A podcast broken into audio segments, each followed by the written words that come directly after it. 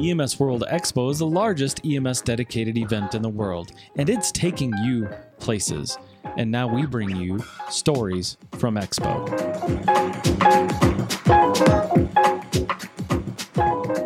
Hello, welcome to the EMS Garage and the EMS World podcast. We're coming to you with stories from Expo 2019 in New Orleans, Louisiana. Louisiana. Can I, I don't know if I can say it like Andy Gienapp could say it, but anyway. My, my name is Chris Montera. I'm your host, and I'm joined today by Andy. You are the state EMS director of Wyoming. Yes. Yes. And uh, but you don't sound like you're from Wyoming. No, not originally. I went to Wyoming about 10 years ago, having done most of my real EMS work in Tennessee and Georgia, a little bit in Pennsylvania, but then Nice. migrated west. Nice. So, uh, how do you like being the state? How do you? So I've had Ray Barishansky on. Okay, that's a different guy. I, I But know anyway, why you- I that, know, but, eh, you know. But anyway, but what is it like being the the guy at the top that you're making? You're making all the decisions. You're making all the money. I mean, really, uh, in Wyoming. No, well, just I, yeah, I don't know about all the money. Right. Well, you are a state bureaucrat, right? It's, Yeah. Right, exactly. Right. And it's probably uh, questionable as I may, if I'm making all the decisions. But Right. what I tell folks now, the difference between uh, when I was in the field doing the Right. go fast and do cool stuff, uh, paramedic world, as opposed to now, is that really uh, what I find so fascinating about it is I get to touch all aspects of it. So when you Right. sit in at that office, you know, it's it's scope of practice one day, it's uh, national registry issues the next day, it's community paramedicine the day after that, and Right. so uh, so I've really I've just had a the, had the opportunity to get my hands into a lot of things. Interesting. So it's in Wyoming is a very rural state. I mean, Mm. I think Wyoming is the size of Colorado, but you have maybe 700,000 people in the state, whereas Colorado has about 7 million. So that can bring up some challenges for EMS. Uh, what in how do you how do you deal with rural EMS in a in a state where the distances are vast? Yeah. So uh, just to be super accurate about it, we we don't even have seven hundred thousand. We have Really? somewhere just north of five hundred thousand in the entire state. And that And how many of those live in in uh, Cheyenne? Uh, of that 500,000, only about 58 to 60,000 live in Cheyenne, maybe Wow. another 58 or 60,000 in Casper. Um, and those are our two largest cities. Right. So that entire population, though, is distributed over 97,000 square miles. Wow. So we're the least populated state uh, and the only state that has a, um, a lower population density than us is Alaska. Even though they have Wow. twice the number of people, Right. it's just they got so much land up there that Right. the math works out for them. So, uh, your, to your question, how do we deal with uh, rural EMS in a state where distances are so vast? It, um, it's hugely challenging because uh, our providers, whether they're on the air, in the ground, or on the ground, are uh, traveling enormous distances. right. We have very, we don't have the luxury of a lot of specialty centers within the state. Right. So if you're um, seriously sick or, or hurt, in all likelihood, you're going out of state to somewhere, either to Denver, Montana, Idaho, uh, whatever, Wow.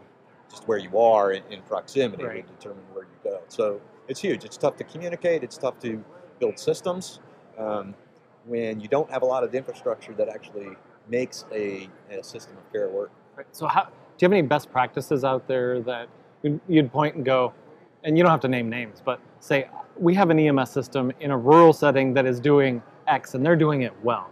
Do you have do you have best practices like that, or how are you overcoming that? Um, yeah, so we're starting to we are starting to see some kind of uh, success models in rural EMS. Um, one of there is that I point to uh, recently. You actually may have seen in the news because the hospital became uh, the victim of a ransomware attack. Oh, Uh, right. But the uh, the the EMS in Gillette, uh, Wyoming, which is a hospital-based ambulance service, uh, they have um, had a dramatic turnaround in in the last two years, uh, and basically went from operating in the red to the tune of 500 to three quarters of a million to uh, projecting a two point something million uh, profit Wow. profit off of um, over the next years. Yeah, Holy cow! yeah, it's absolutely stunning what they've uh, managed to do up there. And the, and the answer to it really was it was not uh, rocket science. It was really about taking a hard look with the help of some um, outside consultation um, and figuring out what's really going on, understanding their EMS Right. and then looking for those opportunities to change business practices and and then really the big thing is which i think is the uh, key to success in in any EMS or EMS organization, not just in rural America, but it's the willingness to get in there and do the hard work. If you don't have the political will to say we're going to change this, Good point. then you might as well just not bother with the paying the consultation. Right. Exactly. Well, oh, that makes sense. Yeah. So, what's what do you think the state of rural EMS in Wyoming is? And I, and maybe we even broaden it out. Don't even talk about Wyoming. Let's talk about rural EMS in. Um, we're rural, but we have a Costco, so I don't really call us rural, right? We're we're semi-suburban. Right, right. Um, but when I look at rural America, and I have a real heart for it, and you see story after story after story where these volunteer agencies are closing their doors, what's the how, what's the what's the magic sauce we could make to keep those people to really serve that population? Yeah, well, uh, you know, I think one of the things that I've learned in my uh, my ten years, and by the way, you know, I, I grew up in in rural America, Right. uh, between eastern central Iowa and, and Maryland and Tennessee, and uh, you know, I really thought I had an eyeball on what rural looked like until Right. I came to Wyoming, Yeah. and then I went, holy crap. Yep. Um, so the so I think the first thing is for those of us who are involved and engaged in rural EMS and system development is being able to talk about and understand what's really going on. Right. Um, and in rural America, just as you said, you can you can do a Google search and you'll come up with all sorts of horror stories about rural ambulance services closing and the volunteers are going away, Right. and it's it's doom and gloom.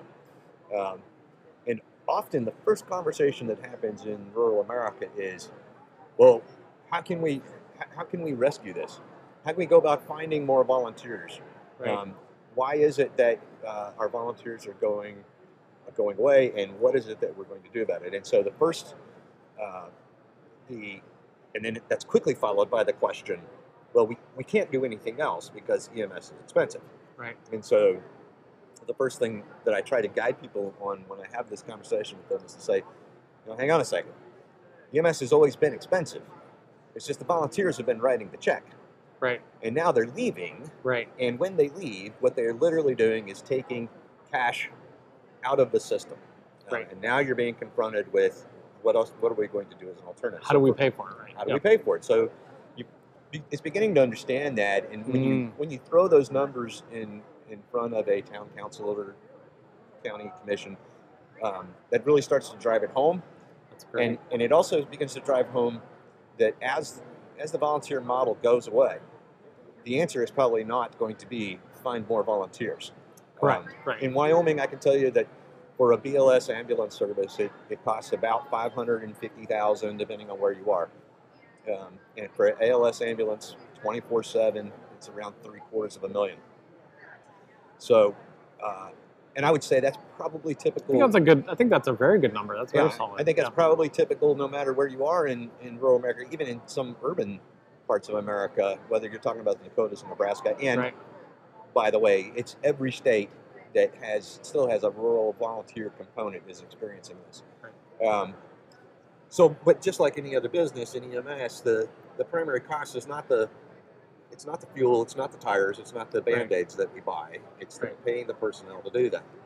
And so Well, now, that cost of readiness, right? Because they're you, we can get paid to go to the call, but yet if you don't have people that can sit there and wait for the call, that's a that's a much de- it's a steeper cost. Yeah, absolutely. And and that bill has been footed by the volunteers. And Right. so that cost has always been there, but it's Right. been hidden from the decision makers because they didn't have to buy the cow when the milk was Right. Free. So, how then, in a world where we have to start reporting cost in the next couple of in the next year, and in Mhm. January one, how are these volunteer systems going to be able to do? I mean, we had to revamp our entire accounting system at my organization just to just in preparation for what we think they're going to want.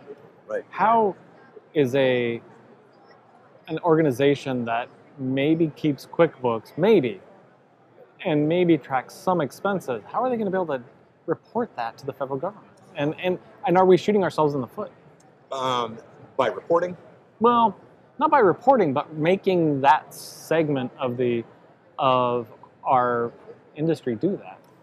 Well, I don't think that I don't see it as shooting ourselves in the foot um, because I think that anything, generally speaking, anything that leads to better discussions and understanding about how EMS happens in both urban and rural settings, um, and then forces the policymakers to consider the reality of, Right. of what they're up against, is a good thing. And we've struggled. We've struggled for years in EMS to Right. prove that what it is that we do actually does any good, um, and you know, that's a tough road to hoe. How they do that in rural communities is going to be interesting. Um, but I think that it does start to, I think it points to uh, what the possible solutions are in rural America. Um, and it's dragging out things that have that leave a very bad taste in Mm. rural America's mouth. And I start saying words like contracting for services, aggregating resources, taking a regional Right. approach. Yeah. Oh my Um, gosh. Yeah. Yes, you know, you might as well just ask them to give up their firstborn child. Yep. Yep. Um, but the truth of the so when you see a story, uh, uh, a tear-jerking story about a small town that can't keep an ambulance going anymore because they're out of volunteers and they're all retiring, And they can't get new folks in. You know that feels very bad because it feels like part of us is dying. So getting the getting people to the have the actual discussion of, well, did we really need an ambulance service there in Right. the first place? Is a really tough way to go. Right. So I think that on that reporting issue, first of all, it's going to give us more data and help us understand what's going on Right. and really confront costs. Two, I think it's going to force the hand of some of the decision makers to say, well, we have to find different business models um, to do this and look towards ways to aggregate resources and, and regionalize and, and other such concepts. Um, so to me, getting more information out, whether it's uh, patient outcome data or fiscal performance data, uh, that, that, that to me that's not going to be anything but good um, Right. to help us understand all of what's going on. Well, and I meant by shooting ourselves in the foot that if here's my fear that it, it's so onerous and it's so hard that volunteer systems go, "Psh, it's too hard. We're done. Yeah. We're not gonna we're not gonna bill Medicare anymore. And Medicare goes, oh, see, they didn't even need the money in the first place. So Yeah. I guess I don't. I want us as leaders to be out there saying, no, we need to figure. We need to help them supply that data, whatever it takes. If it's free, support from the state, whatever it is, we have to go out there and make sure people can report the data. Certainly, and that's a great point. You know, and I think I think to that, uh, you know, that we people in my position have the opportunity to help uh, kind of lean into that. You know, that we're gonna, we're going to have to do it because we're going to have to give them some expertise because I, by and large, it does. Never mind small rural America, your average paramedic is terrible at Right. running a business. Right, exactly, exactly. we just are horrible at it. And so I think finding ways to, uh, you know, finding ways to get that in there and making sure that we end up, uh, the state offices of EMS Right. um, end up being the buffer between the local provider, no matter who they are, and groups like CMS to say, all right, wait a minute, we're, we're with you, but you're getting out of control with your application for ET3 Right, right. you know. Right. Um, so I think those are some of the things that we can do to help balance and manage that process. Nice. So, Andy, what's next for Wyoming? What's next for your state that you were really excited about? Um, well, uh, administrative rules are always a challenge for a state EMS office, and we, Woo! we're tearing Let's some write of, more rules. we're tearing some of those down. Good. Um, I tend to think of it as not more writing more rules. Let's just write better ones Oh, and replace ones Right, that are in there. Um, so that's a that's a, a challenge that falls on me. We've got some major revisions going on there. We are starting to see some uh, finally get some traction on the com- community paramedic programs. Um, super excited about a couple of areas and, and actually recognize some of our. Uh, we, we have a Rising Star Award that we created in Wyoming to kind of acknowledge new young folks, not me, Right. new young folks that are coming along that are thinking of new things and trying to push the envelope Nice. um, and and trying to bring some innovation into rural America. 'Cause that, I really think that that's where the the hope for rural EMS lies is Right. being able to, you know, it's being able to deliver value for for the dollar, and the more of that that we can do. So um, those are all great things. I I would be my staff will shoot me if I fail to mention that next year is our 50th state Wow. conference. oh, um, by the way, I was going to mention your conference because I've been to a lot of conferences. Yeah. Wyoming's EMS conference or state EMS conference is the coolest conference I've ever been to. I love it. It's people love you there. You're well taken care of.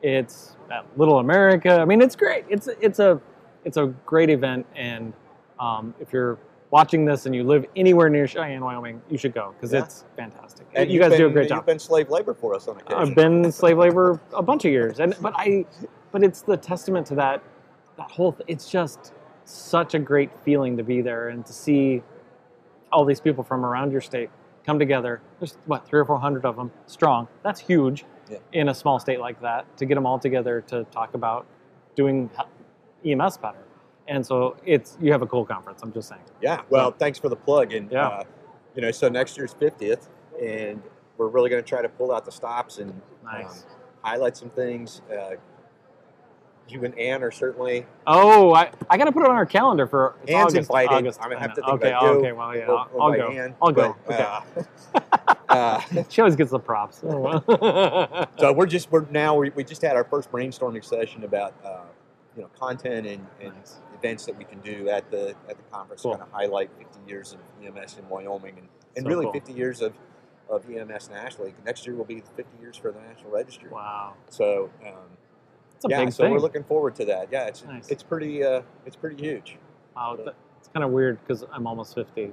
That's Yes, really bizarre, isn't that really bizarre? Yeah. I, uh, when, in talking to Bill Seifarth earlier, I said, and he mentioned that 50th for the National Registry. I said, and gosh, I've been nationally registered for almost half of that time. So yeah, I get it. Now, get I'm it. now it's getting scared. So, Andy, how can people find out information about the state of Wyoming and get a con- get in contact with you? yeah, absolutely. Well, uh, so we can go to our website, which, like all state websites, it has a you know, really long, its terrible name. Yeah. That's its good things and its bad things. Um, you can certainly Google and find my email address. All of our contact information is on there. Nice. Um, we try to highlight uh, a lot of the special projects that we do. If you drive around on the website, you can find that content, like about our our community paramedic programs that are getting up and going, our assessments and the sustainability work Cool. that we're doing. Um, yeah, so there. Or if you know Chris, he's got my email. I know how to. It'll be it'll be right here. It'll be right yeah. here. Anyway, Yeah. they'll, they'll, figure I point to a? This is where I point to a corner. Or Oh, down here, right down here? there. Yeah, right down there. It'll be right down there. Um, yeah, so we're we're pretty easy to find and come on out and uh, yeah, our conference is a it's the best little EMS conference you've never been to. I So, completely agree. yeah. Well, thank you, Andy. Thanks for joining me today. I Absolutely. really Thanks for appreciate it. having me, Chris. And thank you guys for watching the EMS Garage and Stories from Expo here at EMS World Expo 2019 in Louisiana, New Orleans, of course. Uh, I'm Chris Montera. Watch more content right here on this.